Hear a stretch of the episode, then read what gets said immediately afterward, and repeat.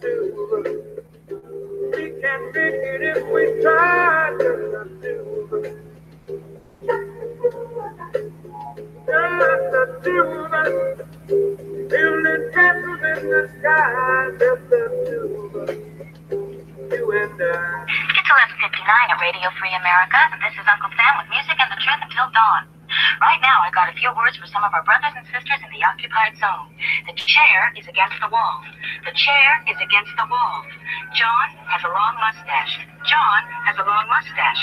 It's 12 o'clock, Americans, another day closer to victory. And for all of you out there on or behind the lines, this is your song. And welcome everybody to our daily gun show. Come to you live every weeknight at midnight Eastern, and we talk about guns for a while. So it looks like we got a new subscriber on the YouTube side. Welcome, Kyle. And uh, got Woods joining us from the Pacific Northwest. Thanks for jumping in. Yeah, thanks, G. And uh, we're talking hiking today. And that looks like they're next to a Sequoia. So that's south of your neck of the woods there. You don't have any of the big trees up there, huh? Not anymore. There's a couple islands in the San Juan in the in the Puget Sound that the like big trees never got cut, but we cut all those years and years ago. So are they like so few that they're historic landmarks, or there's like a forest of them? Um, yeah, but the islands aren't super big. Um, but yeah, you can't. Some of them that I can think of, you can't even go on the island legally. Like because there's like there's flat out redwoods and stuff on them. So you can just look at them, or you can't even go near them. You're saying physically? Yeah, yeah. there's big signs saying "Stay the hell off of it." Huh. That's annoying. Yeah, yeah, it's public land, but you can't go on it. Go government. well, that's how they preserve stuff like the last couple of redwoods in the state, I guess. So um, we're gonna talk about hiking. So you ever been hiking before? Oh yeah, quite a bit when I was younger and way more fit. So uh, backpacking. Backpack? Yeah, but not like more than maybe a couple days. All right. So internal frame, external frame. Um, external frame. So you're talking 70s, 80s. Yeah, it was an '80s. I bought it in the '80s. It was an '80s pack. Oh yeah, and I, I used it throughout the '90s because that's the only pack I had, and I was a kid. Oh, so when you're a kid, so no. Uh, I mean, I'm like 18, 19. I mean, when you get old, kids still 19, 20. But I'm saying, okay, so were you carrying? Um, not at the time. I had a rifle, but I didn't have a pistol at the time. So you carried a rifle then? Yeah, yeah, Mossberg 500 A rifle or shotgun? shotgun. Sorry. Well, come on, you're on a daily gun show here. So, uh, what are you talking? Just in a with a sling? Uh, Yeah. carrying it over your shoulder, or what? How are you carrying it with your backpack? Um, usually it was over my shoulder, um, depending on kind of where we were. Um, then if we got you know off of the like you know the mark trails and stuff, then I then I would carry it a little better. Um, you know, because I had been in, in there enough where I knew like you know where the big wild animals are going to be and where they're not going to be. Are you worried about just wild animals or humans? Um, you know, at the, at the time when I time it never really dawned on me that like humans could be a problem. So I think it was just kind of wild animals and bears and stuff. Really? So this is in the 80s, and you weren't concerned about trailhead issues? No, but I wasn't. You know, the, I wasn't always the sharpest knife in the drawer when it was the '80s. Right on. So um, some other people are jumping in here, and we'll get their insight on it. But um, yeah, so that's definitely a thing. Uh, uh, once you're up in the middle of nowhere at a trailhead, offloading a bunch of gear and going and doing your thing, and people know you're going to be away. Unfortunately, that's an opportunity for some people to do bad stuff. So um, even in the middle of nowhere, I think it's definitely worth your while to carry. I mean, you got mountain lions and bears and rabid, smaller critters, and then you got crazy people that just live up in the woods doing crazy illegal stuff, meth labs and marijuana farms and other things that are outside the law. That you know, when you're out in the middle of nowhere, again, We found we found a grow one time when we were wandering around. We ran the fuck away from that. Sorry to cuss. We got the hell away quick. and it's not always you know it's you know hippies whatever doing their thing a lot of times at least down here it's uh, pretty organized crime and they're not super thrilled about people coming around and uh, booby traps and all that kind of stuff so anyway i think it's worth carrying a firearm but uh, we've got some other people jumping in got gary jumping in from kansas thanks for joining Hey, thanks for the invite. and then uh, pbr here in oregon Yep. right on so we're talking backpacking and do you back uh, do you guys backpack so pbr Yes, I do. Often. Um, right on. So external, internal frame. Uh, I have both, but usually I use my internal frame. All right, and then uh, Gary, backpacking, hiking. All Not in a long time, but I have done some of it. Yeah. right, back in the time, back in the day, uh, backpacking or hiking. Uh, hiking mostly. I nature trails and stuff like that. Okay, so driving out to a place, doing the hike, getting back to the car, kind of thing. Yeah. And worried about packing back then. Mm, not a lot. I mean, I might have a little bit of stuff on me, not a big pack. Oh, I'm sorry, packing like two A, like carrying a gun. Oh, that was before. That was before my two A days.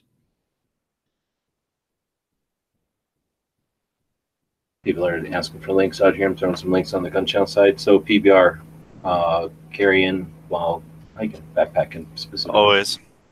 At least, at least a pistol. Um, something of a substantial caliber, whether it's uh, something around three. Um, depends. I mean, sometimes I'll carry a 40 or a 357. It really depends if I'm more worried about people or animals. like a 40 when you want to dominate the forest. uh, I, it's up here. Um, it can, uh, especially if the closer to the metropolitan area you are, um, it can get pretty. Campsites and different outdoor stuff can get pretty uh, packed full of God knows what, and uh, but we still have like black barrel wolves, and you get and coyote, fucking coyote everywhere but coyotes don't generally fuck with people. I mean, that would be, and you'd have to be in a pretty fucked up situation for coyotes to be coming after you. Well, critters get rabid or sore or mm. rabies and stuff. So there's instances where typically critter that's going to leave you alone is going to mess Oh, yeah. Especially if you hurt yourself. Like if you were hiking and you broke your leg or something, and a pack of coyotes was not far by, you know, not far away, and they were hungry, which is Yeah. hap- which has happened to people. You're you're you get you better be ready to, you know, defend yourself. Good point. When starts stu- stuff starts stacking up, that's when you know, like normally hurting yourself wouldn't be such a bad thing. Normally a bunch of hungry coyotes, but when you start, Oh yeah. Well, normally being cold or normally being wet wouldn't you know be such a big deal, but then when you get you stacked it up in a bunch of you know different things, especially when you're far away from any you know any kind of shelter, you know that stuff can stack up quickly and become suddenly being wet and cold is life threatening. Let alone animals or people or what have you. Dan was jumping in from Illinois, uh, backpacking, camping, hiking, not camping, backpacking, hiking. Done any? You mean do I do I do that or which do I do?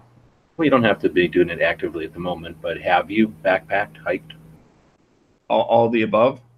and then did you carry? Um,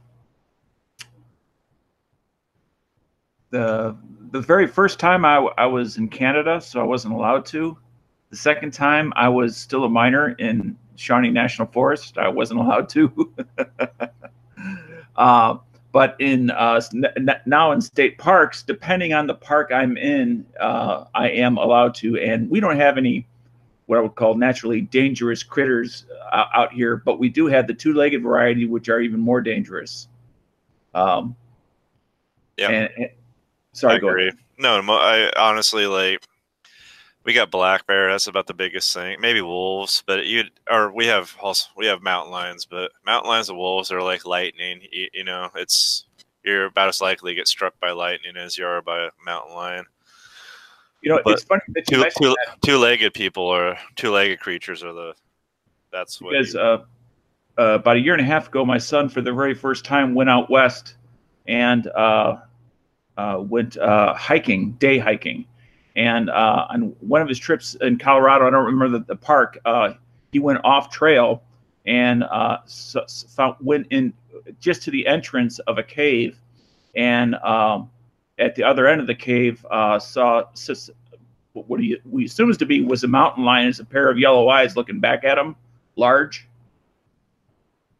uh, didn't growl at him or anything or whatever it is they do, screech or whatever. Um, and he saw the tail. Didn't see the head, he saw the eyes and the tail.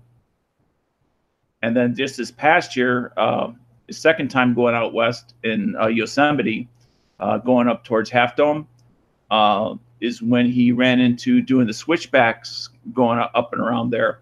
Is when he ran into a uh, black bear that was traversing the switchbacks and in some ways, I'm very much jealous of him because, you know, when I was a young man like him, I never ran into any of that. Granted, I got to see a moose at distance, but I never got to see any actual predators. So, um, anyway, so so I, I I do a different sort of outdoor experience now than I did when I was in my 20s. Moose are pretty scary, but if you're carrying a pistol, you're you might. Yeah, not. and he was hiking by himself. Yeah. Well, in California, you're kind of uh, no option Right. there. Exactly. So okay, so Gary, it sounds like you weren't carrying Dano. Said you weren't carrying uh, PBR though. You're carrying a handgun. It sounds like of some kind. How do you carry physically with a backpack? How do you choose to carry? Um, it depends. I move it around. I usually carry, uh, and I usually carry inside because I you constantly run it like a lot of the trails you'll just, you'll just run into people and you know people around here. Most of them don't care, but I, I don't want to. I don't want to have to deal with some inconsolable REI member. You know what I mean? so I usually just pack either inside the waistband, like I'll move the pistol to like an appendix style, or um, I don't know. I have I have a lot of different ways to carry, and usually I carry I'll take more than one method with me, so I can move it to a different area if I need to. So uh, appendix, obviously, as long as you have the body type to do that, you know, seems like an obvious choice. But what would be a, another option to be able to carry it? I'm, I'm trying to think other than ankle, which is I, it's always on my waist. I, I don't wear I don't use a um, hip strap or whatever. You know, some people use the backpacks with a big old hip strap. I have like a kidney pad, but uh, I usually don't strap it around my waist. I usually I just don't strap it around my waist. well, don't you have the problem where it has a tendency to literally, as you're with each stride, it has a tendency to bounce off your back? No. Okay, because I've I've had that issue with with with using crappy backpacks. The same thing with with, with not putting that chest strap that, that goes across it. Is Oh. It has a tendency to get that momentum of the walk, I use I use a chest strap. I just don't use the the, the waist. the waist strap. Yeah. and, and I guess it also varies on how much weight you're actually carrying. I mean, if it's just like a, a, a half day trip or, or a four hours out and then four hours back a different route, you're, you're not taking overnight stuff. Yeah, if it's just a day trip, then I um I then it's much easier. If if I'm really packing in like for an overnight camp, then I uh uh I'll figure something out. If I can't wear it on my waist, then I'll stick it somewhere where I can get to it quickly. I also I, I'm I don't know. Uh I, I'm used to not wearing a waist strap, so I, I can throw my rucksack or my backpack off quickly and if I have to get into the you know the top one of the top out you know it's you know one of the pouches on the outside of the uh of the pack So are, are, But that's is not- primar- primarily for the two-legged predator or the four. yeah. Yeah. Oh two-legged. I mean like i said like we have dangerous predators here but the most i've i've, I've seen two black bear in i don't know 20 years and i've never Mhm. seen a wolf or a cougar. And the black bears i saw were like they just split and run. They they were not interested in me i've seen coyotes all over the place but they're also. I've I've gotten really, really, really uncomfortably close to coyotes, but they were just they're like you know, like raccoons or dogs or whatever. Right. They're they're not that- interested. Yeah, that was my son's bear experience. Is is that the bear wanted nothing to do with him and kind of scampered away quickly. I'll agree with that. Every bear I've ever seen out in the woods, the bear ran as fast as it could as soon as it noticed me. That bear knew it wasn't following the rules, so why not that quick? It's like it's I- probably switch back. I've had some weird experiences with uh, bunches of elk deep in the woods because they're not afraid of much, and they're really, really big, and there's like 50 of them. I've I've had elk, I've had elk like not move. They just stand there, and not, I, I've walked really stupidly close to them, and I had they don't do anything. I don't do anything. We just kind of check each other out, and I the last time I, I'm the one who walked away, not them. I'm like, okay, see you later. Yeah, I've done that. Iron- Go ahead. Oh, I'm just saying, I've done that too, where I'm like, oh, I was going this way, but apparently I'm going to go way around this. Ironically, I have minimalistic experience with elk uh, because when I grew up, I was right next to a town called Elk Grove, and at a forest preserve, they took a herd of about 30 elk and fenced them in with like 10 foot high fences. And uh, but but obviously there was there was no pred- predation, so these were elk were living, you know, the full length span as they could. They weren't starving out or anything. Uh, but it, it it you know in, unless you unless you see one face to face from let's say 10 feet away you don't realize how freaking huge these animals are you think oh they're just like horses with little horns uh-uh they, they are big powerful animals Yeah, they're the size of cars. Yeah I've been really interested in um, that Ruger uh, pistol caliber carbine, the one that breaks down in half for specifically for hiking and camping. hmm You know, like I obviously you wouldn't be able to get to it quickly, but you know, it's in two pieces. You could have it on like some kind of pouch. I I haven't really looked into like how I would carry it, but I, I like the idea of a of a of a uh, a breakdown type rifle. Even though it's in a pistol caliber, it's still a rifle versus a handgun. Which one that breaks into two parts? Oh, that Ruger one. the Ruger, uh, the new that newer pistol caliber, the basically the revamp of the pistol caliber carbine that carries Glock magazines, or Yeah. excuse me, uses Glock. That's too big. It's got a full stock on it. From what I've seen, that the 22 version of it, the 1022 version of it, that Magpul thing that they make, where the stock kind of holds the forearm, so when you're actually folding it up, it's all self-contained again. That seems more appealing for like a backpack. Well, yeah, but uh, Stock. it's only you know it's only a matter of time before Ruger uh, makes the same uh, ca- uh, stock for the nine. Yeah. their- exactly. Whenever they make it more compact, then I'll dig it more. But yeah, I mean. I take uh, little 22s out all the time just to play with because they're just fun and inexpensive. The ammo doesn't weigh a lot. Pract- potentially practical if you needed it for something. well if, if you're going to be limited to a pistol and this is a, a question why, why would you not up the caliber so at least you have a, a greater possibility of doing more than just two-legged encounters That's valid. Why carry? If you're going to carry something, why carry the lightest weight thing for the minimalist thing you might encounter? Encounter, right? because you have to carry it. Well, I mean, I'm, versus a 44, uh, it, if if an animal attacks you, versus a nine mil and an animal attacks you. I, I don't I don't usually carry a nine millimeter. I usually it's either a forty. I don't own a ten millimeter, but I, I wouldn't mind like a Glock ten millimeter, but I just don't own one. But I have a I have a couple three fifty sevens, and what I said earlier, it really depends on what I'm, how far out I am, and what I'm more worried about. If I'm mm-hmm. out like in in bear the area where there's more bear, then I'll carry the three fifty seven. I mean, it's obvious that a rifle is always preferable, but if if one is not going to carry a rifle, then I would think one would want as as capable of a pistol as possible. Yeah, but I don't live in a place where there's animals that need a 44. That's like like that's a grizzly, not like black bear. Ooh. Okay.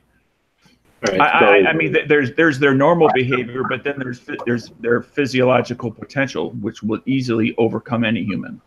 Right. Yeah. You can think of, I don't think of like a black bear coming up and licking honey out of a little honey packet. I think the one that's rabid, that's also the biggest one out Yeah. there, wants to eat me or whatever it's going to do. But uh, let me go back to carrying the handgun. So if we're talking about some sort of a handgun for carrying uh, a while back, someplace in Alaska sent me uh, kind of what looks to me like what a World War II pilot would have worn, like an outside the clothing chest rig, shoulder holster, I guess you'd call it. It goes across. Uh, it comes sort of like, uh, Where it's right on your sternum.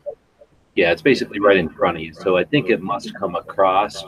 It doesn't have like bra straps or nothing. It's not like a carry rig for under clothing where it's trying to be discreet. It's just right in your belly.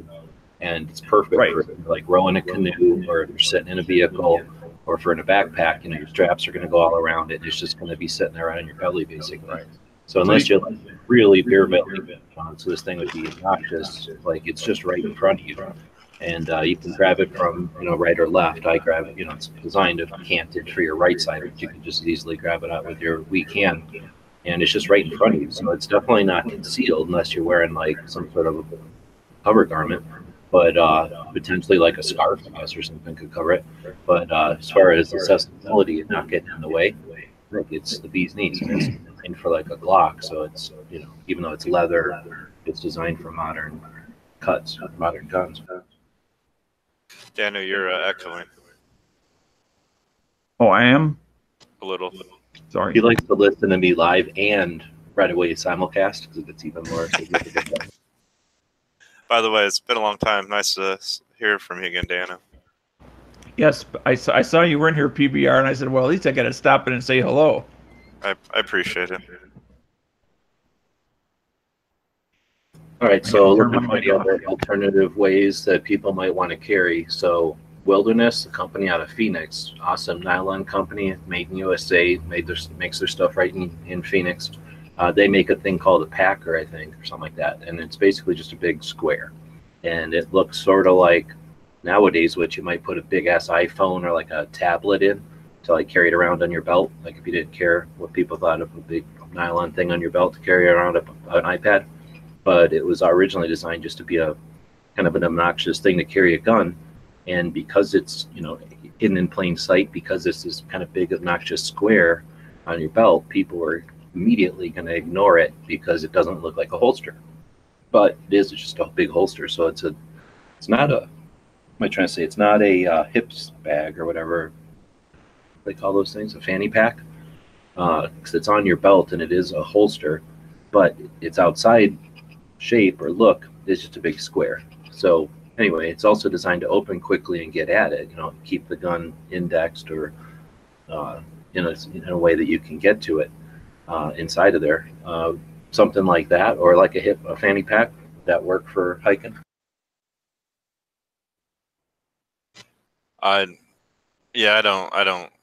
Yeah, I've seen people. There's a, I forgot what it's called, but there's like a, like a chest pouch thing that like I've seen that people wear sometimes when they're hiking because it backpacking because it's uh out yeah. of the way of the shoulder straps. It's It looks of like an admin pouch. This looks like a big square on your chest. exactly. Uh, like you might put a map or your GPS in. So most people are going to just blow it off.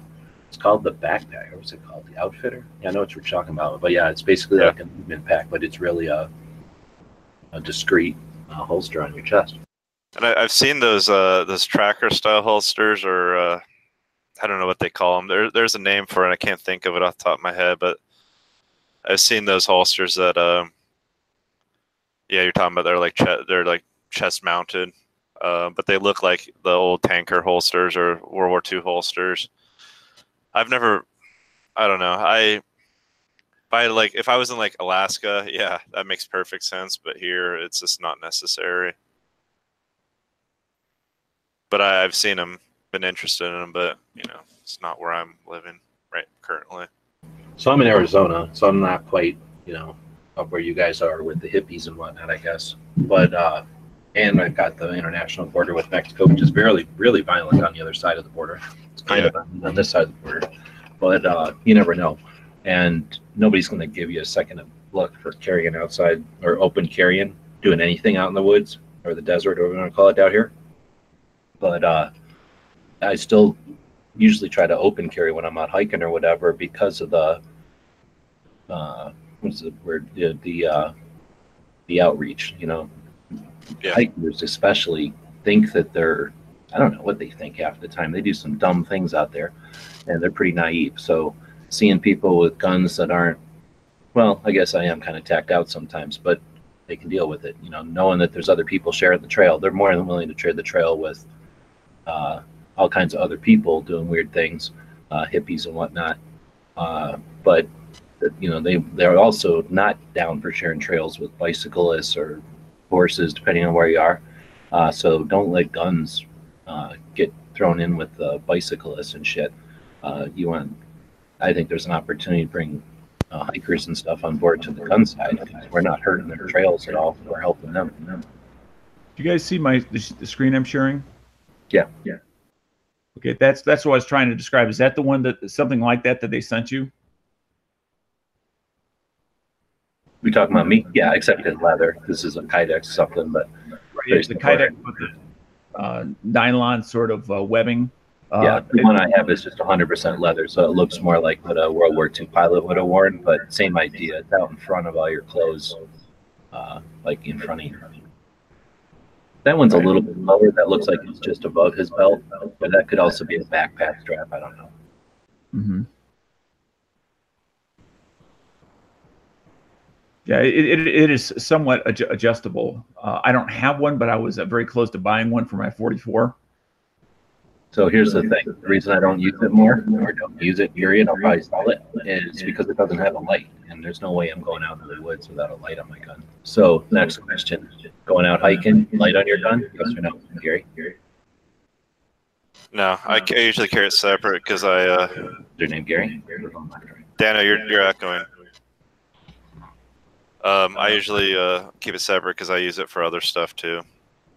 You're going rogue. So Well, I, I well I try to keep light as I can, and so keep it. You know, I'm only carrying like one, maybe two sort like light sources that aren't fire, and so uh, I don't have them on the. I don't have them on my pistol. No. Gary, light on your gun? Yes or no? My mic work? Am I still here? Yeah. Gary's not here. Dano, Uh, yes to a light as long as I have one on my gun, but if I don't, I'm bringing a light. okay, not exclusionatory to having a second light. PBR said no. PNW. Um, I was always carrying a light, but I also always had a light on my head if it was, you know, needed, like if it's dark and whatnot. Yeah. Headlamp. A headlamp in a gunfight? Oh my goodness. Oh my goodness. Does The only thing sign that says be- insert bullet here? Yeah, the only thing worse would be a giant like like what is that guy uh, Mickey Mouse ears that had some sort of like targets lit up and LEDs on them. No, whatever. Nobody's going to be able to shoot it. We've people have discussions on that all the time. Uh, one time we had a low light class out here a long, long time ago, and that was the, actually the thing at the time was whether or not the flash mode was worth having on a defensive flashlight or not whether or not it was disorienting or if it would somehow stop you from being able to shoot accurately or shoot the opponent from being able to shoot accurately. So no one had a definitive answer. So we just took a cardboard target and poked a hole in it with a knife and jammed a flashlight. Somebody was willing to sacrifice a flashlight. They put it out on the target right about in the middle of the where the two eyes would be, like right in the forehead where a headlamp would be, and then turned it on to strobe mode and then an entire class, maybe 20 people, took turns walking up and emptying a mag, trying to hit the light, and nobody hit the damn light. So, uh, you, you, you, people might shoot towards the light for sure, but they're not just automatically going to be able to shoot a light bulb out of, you know, the air. Out anyway. So, uh, I don't think you'd be too worried about having a headlamp on, but headlamp is either always on or always off. You don't really get a lot of manipulation, and I wouldn't want to be having a gun in my hand trying to turn my headlamp on and off. That'd be tough. Well, like, I said, like I wasn't because I was, you know, in my 20s, so I wasn't all that worried about, you know, finding two-legged predators at the time. I didn't think about it. But now we're talking about now. You're living in the past, man. We're talking about now. But I was walking along trying to not fall down because you know it's the dark and in the woods, and none of our woods is flat. But uh, it's a good point with the headlamp. We'll probably talk about that in a second. So I think having a light on a gun is valid, always, but definitely out in the woods. So you're gonna want as much throw as possible, as much reach as possible. So big, giant, thousand watt or whatever lumen uh, light would be awesome, and fresh batteries. Um, you want to know what your target is and what's behind it out in the middle of nowhere. That's why I usually carry a handheld. Oh yeah, handheld also. I mean, you don't need to take your gun out every time you want to see something. I'm not suggesting that, but uh, anyway, all I was saying is whatever that picture Dano was showing didn't have a light on it, and that's the same thing with that leather thing I have. I kind of wish it was less um, kind of. It's not really like Kydex, you know, only for a Glock. Like I'm sure I could jam other semi-autos in there, but it's not sloppy enough that I could jam a light in there. But uh, I would definitely want a light, especially out on like a lake or something, or I don't know when you're not around trees and stuff, when you've got distance and something scurrying around out there. I want as much reach on the light as I can get. So, uh, Woods, you say you brought a shotgun? I, when I camp or when I did most of my hiking as a kid, I had a shotgun, and uh, for me, it was in a internal frame pack, which was the style at the time. I thought it was really cool, and it had kind of vertical slots. I don't know what to call them, but where you would stick like skis or ski poles, and I would jam my shotgun in there, so I could pull it up over my shoulder, kind of have it stowed in that little pocket-ish area of my backpack. But uh, how are you going to carry a rifle slash shotgun? Not on a hunting trip where you're going to just be you know low ready the whole time because you're hunting, but like you're out hiking for whatever reason, you decide to carry a long gun. What option you going with, Gary? Okay, what was the question again? Uh, how are you going to go about carrying a long gun if you're going out hiking today? Um, Hiking or I guess you'd have to have a sling of some sort, but I don't have slings on any of my guns, so I'd have to think about that. Oh, snap! Really? On That's any of your rifles? I only have one that has a sling. The sling that came with it isn't big enough, so I need to invest in a decent sling. you must. That's a must-have. Let's That's like a talk someday on just the just slings because that's that's like a it's like having a pistol without a holster. I just don't know what kind to get. I need to sound out some people on that, find out. Any, Right on. any so. This is uh, Clover and Coast. I think have both had Beecham Tactical. Is that how you say it? Yeah, those look pretty good. PBR. You ever heard of Beecham Tactical?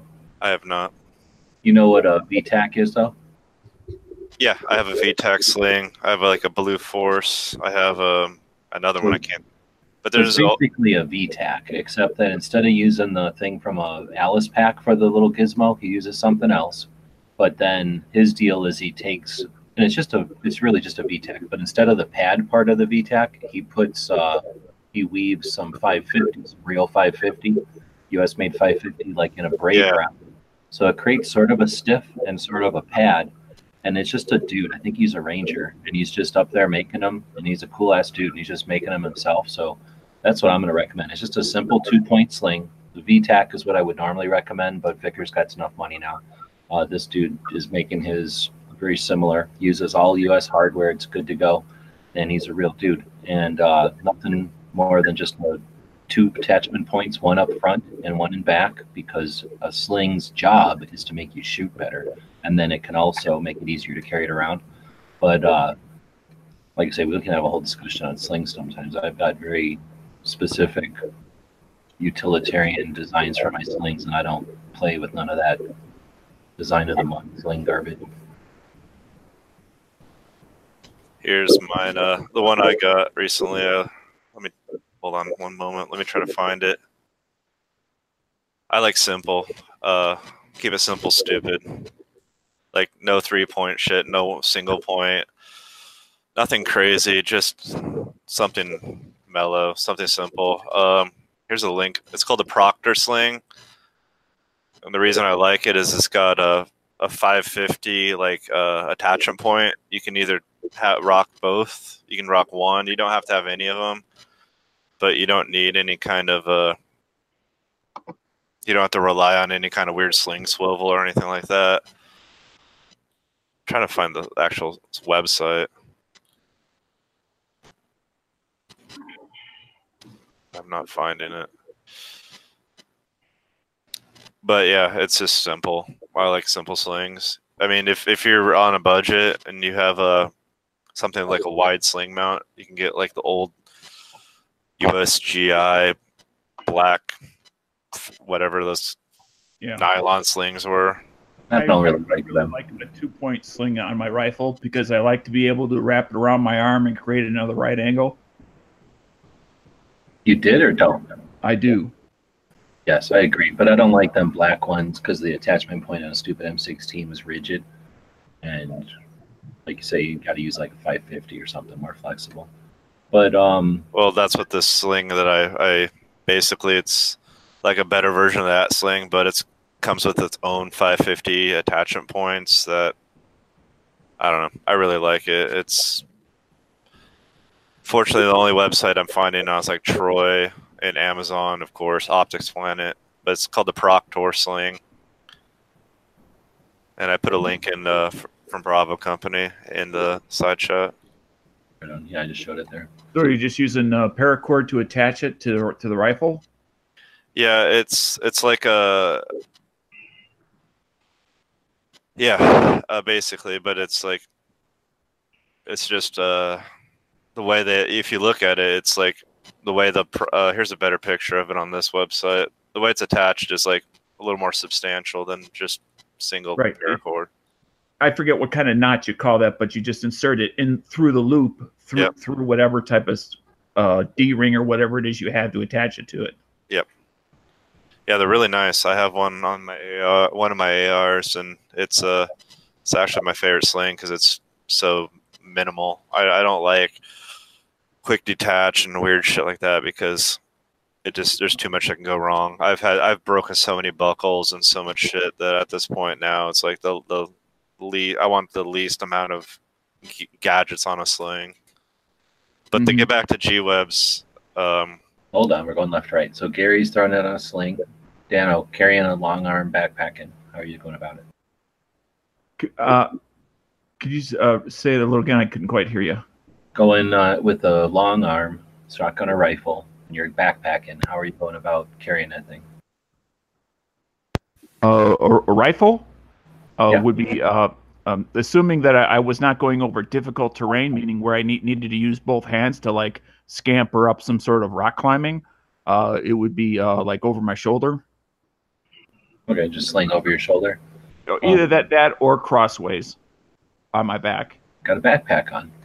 Oh, I got a backpack on. Okay, uh, I would try to get the type of backpack where I could uh, insert it and just pull it out by the barrel.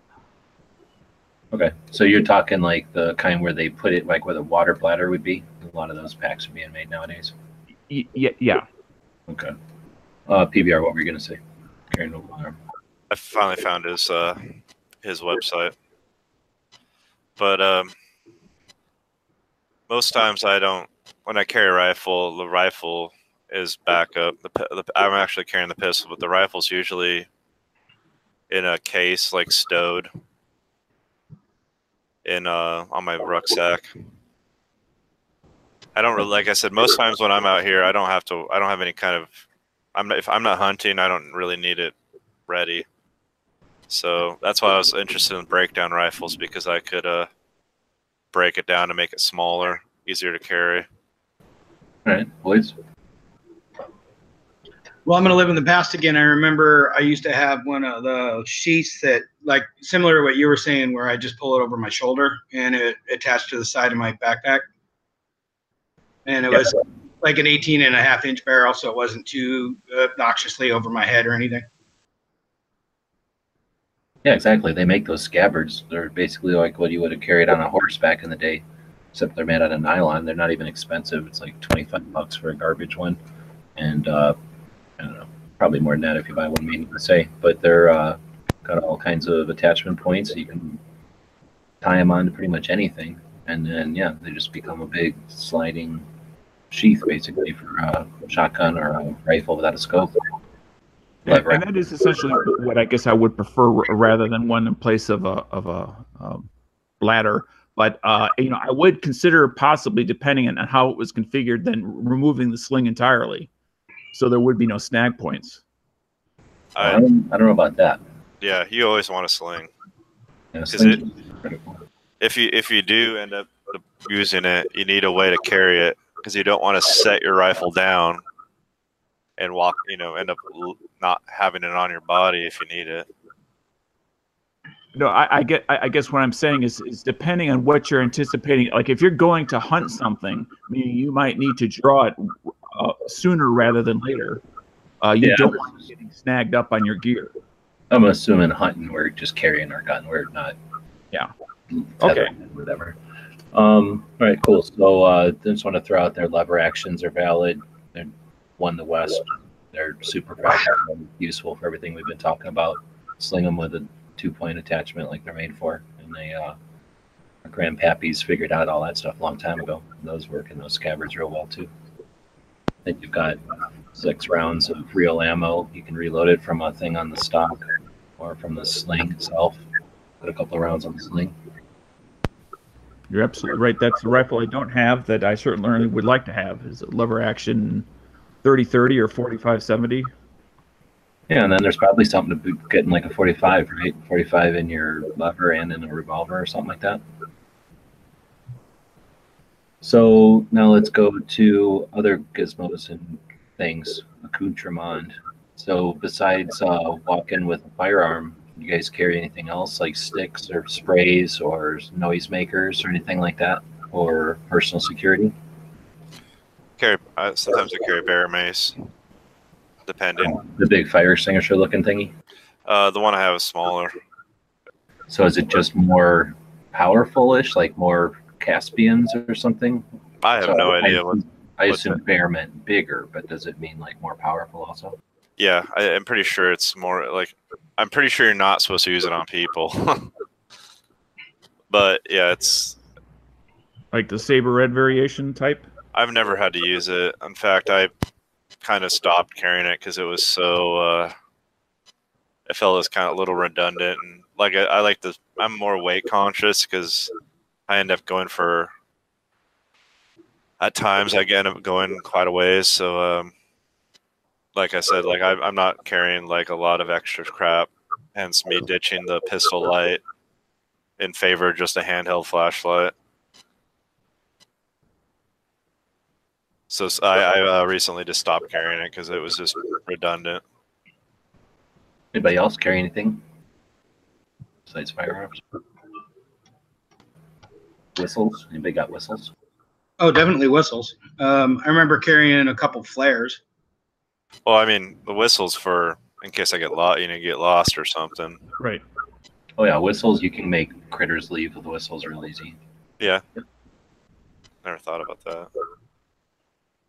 It's also good when you got weirdos up front of you. Just start blowing a whistle and being obnoxious. And if they're regular people, they're gonna just look at you like you're weird as shit. But if they're up to no good, then you know they're gonna be like, "Wait a minute, this isn't my typical prey." So there's nothing wrong with being weird, especially out in the middle of nowhere. Let them Good point. Never thought about that. but like you say, um, fall down or something, hurt yourself, and people might not be anywhere near you, but they can hear a whistle, and uh, you know any kind of a consistent, you know, the SOS is easy, three shorts and three longs, over and over and over, gets people's attentions, but uh, just any regular pattern is going to get people's attention, and uh, you can blow a whistle easily compared to yelling or screaming or any other kind of racket you can make. And people can go back and forth blowing whistles. So whistle without a ball in it, and uh, even like the my my best advice is the dollar store solid aluminum ones seem to be really awesome. Otherwise, some little plastic ones that are kind of thin. Those end up working pretty good. But blow the whistle in the store a few times. Don't just assume that the whistle you have is worth a shit. Most of them aren't.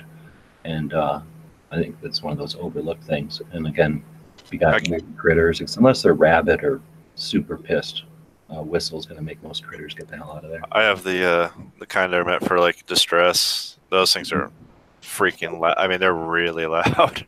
I've- Yeah, I've- like they pitch them to like an annoying, like not just like for sports or whatever. Like a sports whistle is kind of designed to Oh, no. be annoying. it's it's meant to like carry like it's meant to be loud as fuck and it like really i you know i've been out there just half you know I, you know testing it just to see what what it was like because you know i'm not going to blow it inside the store so i took it out to the middle of nowhere we were hi- we were hiking i let it rip and i was blown away by how loud that thing was You mentioned flares, or somebody mentioned flares. That woods. What kind of flares you talking about? Um, they I just because it was back in the day, just regular road flares in like a Ziploc baggie. Just you know, there's a whole bunch of uses. Like you hit that flare, and there's no animal on God's green earth that's gonna want to fuck with you unless they're super rabid. If you've got a bunch of flame in your hands, That's a good point. And they make a lot of smoky, like whatever. Some fire stations and stuff are going to see that. right? And then to go back to whistle just for a second. I know when I've hiked with other people, like my brother or whatever, we'll start wandering off. You know, one will go this way or go that way to meet up again. The whistle's a great way to to make sure you know where each other are.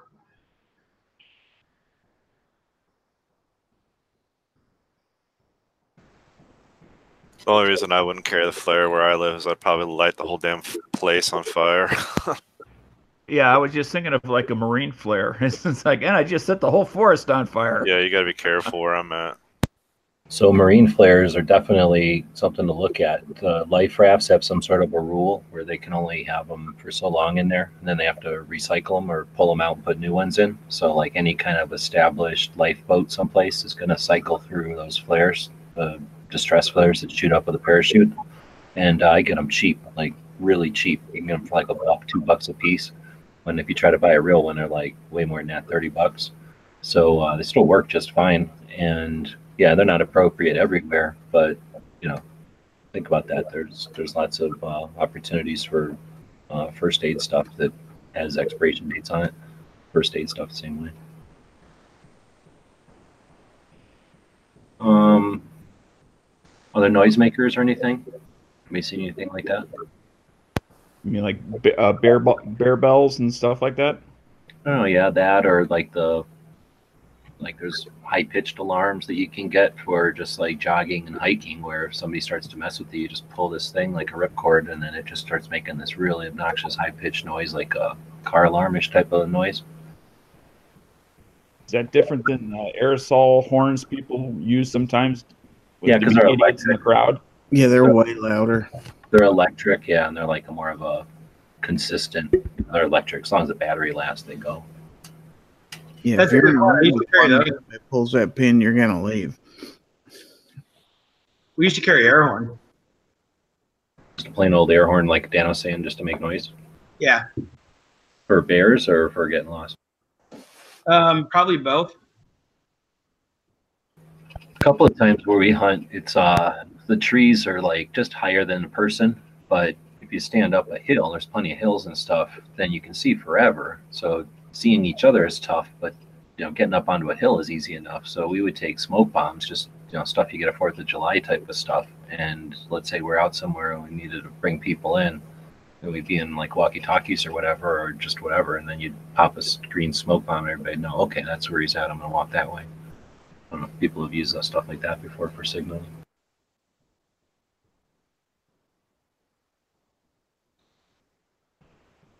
Yeah, I don't remember any of that. Um, there's a whole bunch of stuff that I probably shouldn't have brought that I brought with me, but Yeah, So- the, only, the only thing I carry for self defense is the, the gun. I guess I have an, a couple knives, but I don't really carry them for. I mean, I could use them, but I don't. That's not why. You know what I mean? The, the the knives I have are more for general camp use. Oh yeah, I've never carried a knife or anything like that. I've carried a an expandable baton though. When I walk the dogs, um, we're not. It's not. It's not practical to try to shoot dogs off each other when they're dog fighting. And it's not legal in Arizona either. So, um, but like say, mostly it's just not practical. So I carry an expandable baton. I figure some rogue dog comes running up, just wants to fight with my dog. You know, I want to protect my dog still. Like I say, it's not legal to do anything leth- lethally against that other dog. And like I say, it's just not practical. But smacking another dog with uh, you know one of those metal sticks or a spring stick or whatever, expandable baton, um, is a thing. And then uh, just you know being able to leverage something off, having that control, that, that stick to help control, pull something off is uh, something I've carried for uh, when I'm hiking or walking, and that doesn't matter if I'm in city or out in the woods because I figure, you know, well, there's rogue dogs out there, just dog packs that live out there. A little different than coyotes, you know, they're just a little bit meaner than coyotes, I think. My, my only thought on, on on that is if it's a dog, rather than discouraging the fight, you're encouraging violence, which may turn on you.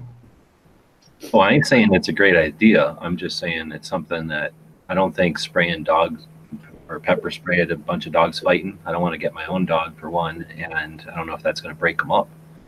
And uh, like I said, what else are you going to do? For a while, I was carrying gloves, figuring I'd wrestle another dog off of my dog, but with the Doberman, that wasn't something I was looking forward to getting into. Getting into a dog fight.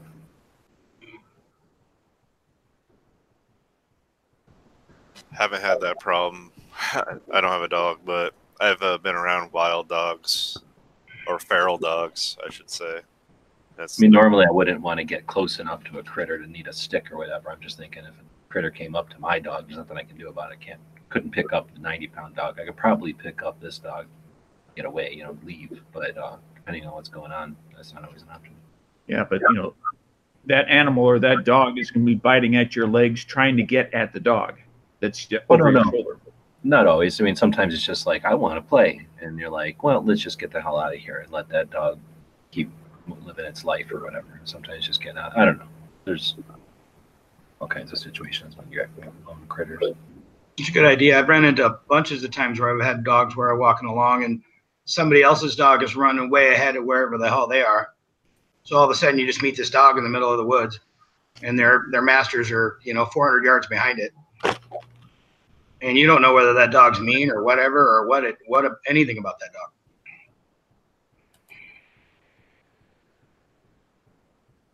All right, so uh, we'll wrap it up with you're going hiking tomorrow. You bring in the gun channels people with, so it's a big event. Money's no object. I'll repeat, money is no object. Where are we going hiking? Backpacking, whatever. Uh, Gary. Well, trying to think. I mean, the only places, well, I do know some places. There's a place in South Texas that'd be really great. There's some ranches down there that have some great, great places to hike. It's got some, the hills aren't too bad and you can climb them and everything, but you could day camp there and everything else. So that'd be my pick. And I'm guessing in Texas there'd be opportunities for uh, pig hunting. So I'm guessing people would dig that. Opportunities for what? Pig hunting. There's like there's pigs everywhere in Texas. Oh, yeah. Wild boar. Yeah. Mm-hmm. Dano, where are we going? Any national park that allows me to carry something greater than a butter knife to protect myself. Well, thanks to Obama, that's everyone with a state that has CCW that your CCW works in. So I'd say any place but California. So Dano going with the any place answer. PBR, where are we going hiking? Uh, got a friend that owns a giant lodge in Mount Hood National Forest, so I'd probably borrow it from him. And uh, I mean, it's in the middle of nowhere. It's Mount. It's and it's like Oregon forest, so it's like, you know, pretty close to Ewoks running around. Pretty epic. Right on. Money's no object, so we can pay your friend Oh yeah. greatly for that. Right on. PNW, where are we going? Well, I'm gonna have to stick up for Washington and go with Mount Rainier. Same idea. Ooh, that's a good one. Mount oh. Mount St. Helens is pretty cool too. Yes. I smell a Bigfoot. There'll be a rock on the mountaintop. Okay. That's, that's I did that on purpose.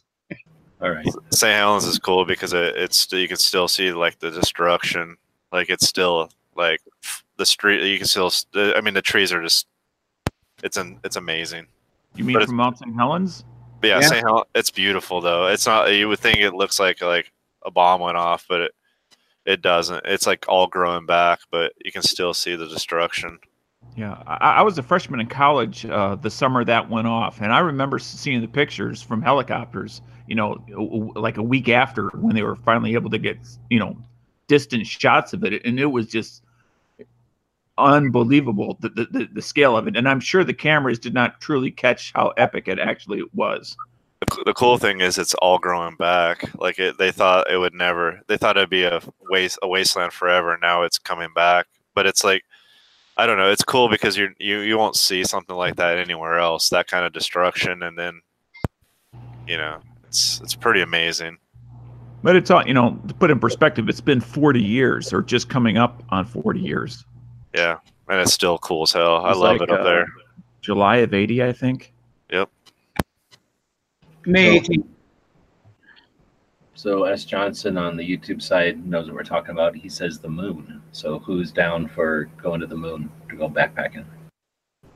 It'd be Uh, like that one. What's that one where the asteroid was going to do something? They had to go up to the asteroid, so they got the old guys to go up into space. oh, Arma- was it Armageddon?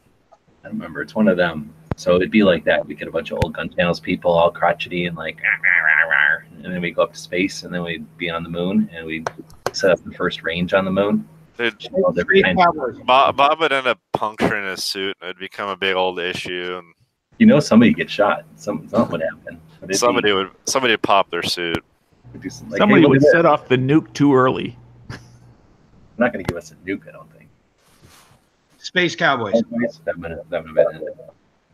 So uh, I like that moon idea. Then he said Mars. That seems like a lot of weight. I don't want to wait all that. I, I've seen Total Recall. It's So we doable. got some kind of Mars gate where you walk through it, like in Stargate or whatever, and you walk out and you're on Mars. Maybe then. But uh, I like the idea of doing the first shooting on the moon, at least the first public shooting on the moon. All kinds of YouTube videos up there and stuff. So uh, then they're talking about the Ozarks. Uh, and then we've got uh, Pomade saying, Money's no object. I want to hike the mountain border between Italy and Switzerland. Oh hell yeah! That sounds like a lot of work, but it'd probably be beautiful, I imagine. There's a watching that Cap and Ball. You know that guy. His YouTube channel makes me want to visit Hungary. Like all the outdoor stuff. He he has like hunting videos on his channel and in Hungary, and it's it looks it looks pretty cool. But yeah, the, the Alps would be cool. So seven is saying the mountains in Sarge's area are beautiful. Come on. We're from the west out here, so we know what mountains are. Mountains have snow on them all the time. Hills. are out there. Amen. If it doesn't have snow year round, it's not a mountain. Any park that's not in California, I actually meant Western Park, it's National Park. There's lots of them out here. And I'll So- take any one of them that's not in California. So I've hiked a lot, and I'm trying to think of a place that would be all that good. But I think I'm going to default back to the uh, everybody meets up in Albuquerque, and we go hike around the rocks where Red Dawn was filmed, because that wouldn't be that wouldn't kill anybody. And then uh, head over to um, the Whittington Range again, the NRA place in New Mexico, and uh, do some hiking there, hunting for sheep or something, antelopes, I guess. And then uh, whenever we get bored or sick of that, we head up and hike around the museum at uh, uh, Dragon Man's. And then we got Colorado right there. There's all kinds of mountains there to hike in. I don't know if anything specifically, but I'm assuming the Rockies would be pretty fun. I do have to throw one out there for I I don't know who suggested it. The uh, Ozark National Forest. I've been on the Missouri side of that forest, and and it is uh, granted it's an ancient uh, mountain system, so it, it doesn't have the, the the grandeur necessarily of the Rockies or that, but it is um, absolutely stunning. Uh, driving on those country roads out in those ancient mountains. I've been to the superstitions down by you, but I don't know how good a hike. I mean, it's not really. I don't know. It's fun to look at, but it's not like good hiking. I mean, Well, it it- is good hiking, but it's not like It's several hundred miles long. yeah. Superstitions is. Go ahead. Sorry, G. I thought you were talking about Ozarks. That would just be through woods and stuff, like occasionally a scene, scenic outlook. I think I saw me a Bigfoot. I'm talking about the superstitions in Arizona. I've been there once, a long time ago. Now we kill most of the people here. Superstitions are called that because people kept dying out there. Yeah, they're they're. Uh, People, I'm not trying to kill us all. I've seen them. I didn't hike them. I just saw them. like, hey, look at that. I'm not either going there. too cold to hike or too hot to hike. There's like a little sliver in the middle there where you don't die, but then it would kill us because of the terrain and everything. Um, Ozzy's saying the Mayan ruins. I'm down for anything South America. That sounds awesome. Go hike to some crazy. I mean, okay, all right. Money's no object. I mean, I have a life goal of. Uh, I have a friend that, or my best friend owns a large sailboat. We've been usually just tooling around the the rivers and occasionally going out to the Pacific Ocean. Sometimes we go up to Washington, but haven't gone any farther than like from Oregon to out into the Pacific to Washington. And uh, but I my goal would be to visit a lot of those islands that you know we had to invade during the you know the Pacific you know campaign in World War II that people don't go to very often anymore or don't ever, never even heard of like you know all those different battlefields all throughout the South Pacific via you know going via like sailboat. And then you could get off the boat and hike around the islands and check out all the different like craters and pillboxes that are probably still there. That would be if money's no object. That would be it. Rent the biggest fucking sailboat and go to you know all those Pacific theater you know battle sites, islands, whatever. How about in a sub? Fucks. I don't know. I'd rather be uh, above the waves. Having been in a submarine, hell no. All right. That would get us our own submarine. Though. Uh, I'm I'm I'm I'm not. I'm kind of against the submarine. Yeah, I mean, I could do a few days and then I'm ready to get the fuck off. All right. Well, there's something to be said for having like an aircraft carrier where we have our range up on the deck, like we were talking about. I go. did. Well, I did mention that the Yorktown was available. all you have to do is you get something that kind of floats and you tie some 550 and you trail it off the back of the boat as far as you want. You just shoot off the back. I've done that. Oh yeah, we'll be shooting all kinds of stuff off our boat. We uh we that's if we uh we usually carry rifles with us and we'll just tie something like you know some kind of float and something that floats and we'll just throw it off the back with like a hundred yard or a piece of 550 and just shoot at it. All right. Well, so we were talking about hiking and carrying guns, and that was our show today. So, what did you got a gun shop for today? Yeah, it's uh, one that I just kind of stumbled on the other day, and it's uh, where I bought my daughter's uh, little Ruger that I bought. It's called Mary's Gu- Mary's Pistols. Uh, let me screen share here real quick. Come on, Wood.